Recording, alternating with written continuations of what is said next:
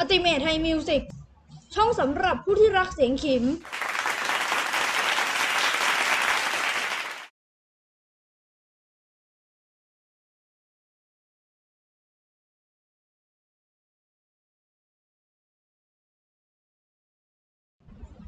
สวัสดีครับคุณผู้ชม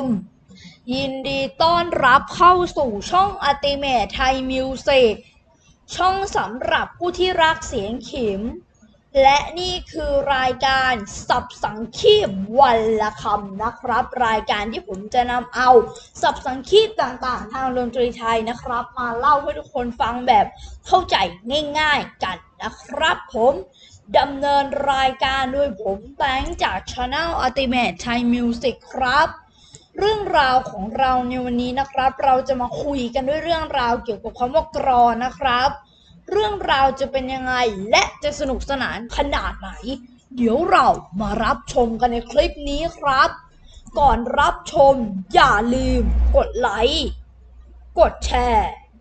กด subscribe และกดสั่นกระดิ่งให้ช่อง YouTube Ultimate Thai Music ด้วยนะครับ ขอบพระคุณครับ หัวข้อแรกสับสังคีคืออะไร เรามาตกลงกันก่อนเลยนะครับ คุณผู้ชม สับสังคีบในสารานุกรมไทยสำหรับเยาวชน ได้ให้ความหมายไว้ว่าภาษาเฉพาะที่ใช้พูดกันในวงการดนตรีไทย ซึ่งเป็นที่รู้กันว่าหมายความถึงอะไร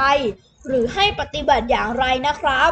และคำว่าสังคีบตามพจนานุกรมฉบับราชบัณฑิตยสถาน ได้ระบุไว้ว่าการร้องรำทำเพลง เช่น สังคีบศิลป์นะครับ หัวข้อต่อไปกรอมีความหมายว่าอะไรคำว่ากรอนะครับ ตามพจนานุกรมฉบับราชบัณฑิตยสถาน ได้ระบุความหมายไว้ทั้งหมด 5 ความหมายนะครับ แต่ในวันนี้เราจะมาว่ากันด้วยความหมายที่ 5 นะครับ ซึ่งความหมายที่ 5 ได้ระบุไว้ว่า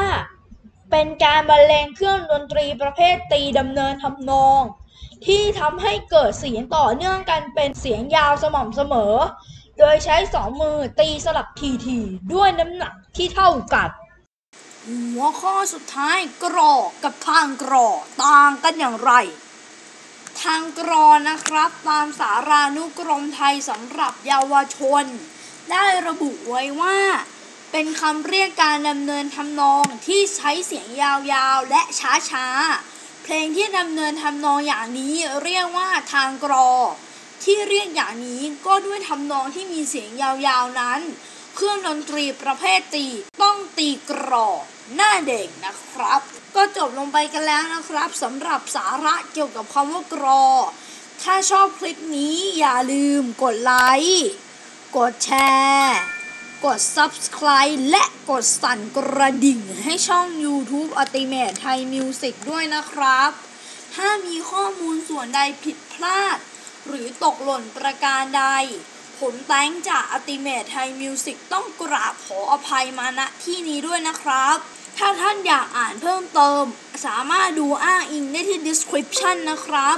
สำหรับวันนี้ผมแป้งจาก Ultimate Thai Music ขอกล่าวคำว่า ขอบคุณและสวัสดีครับ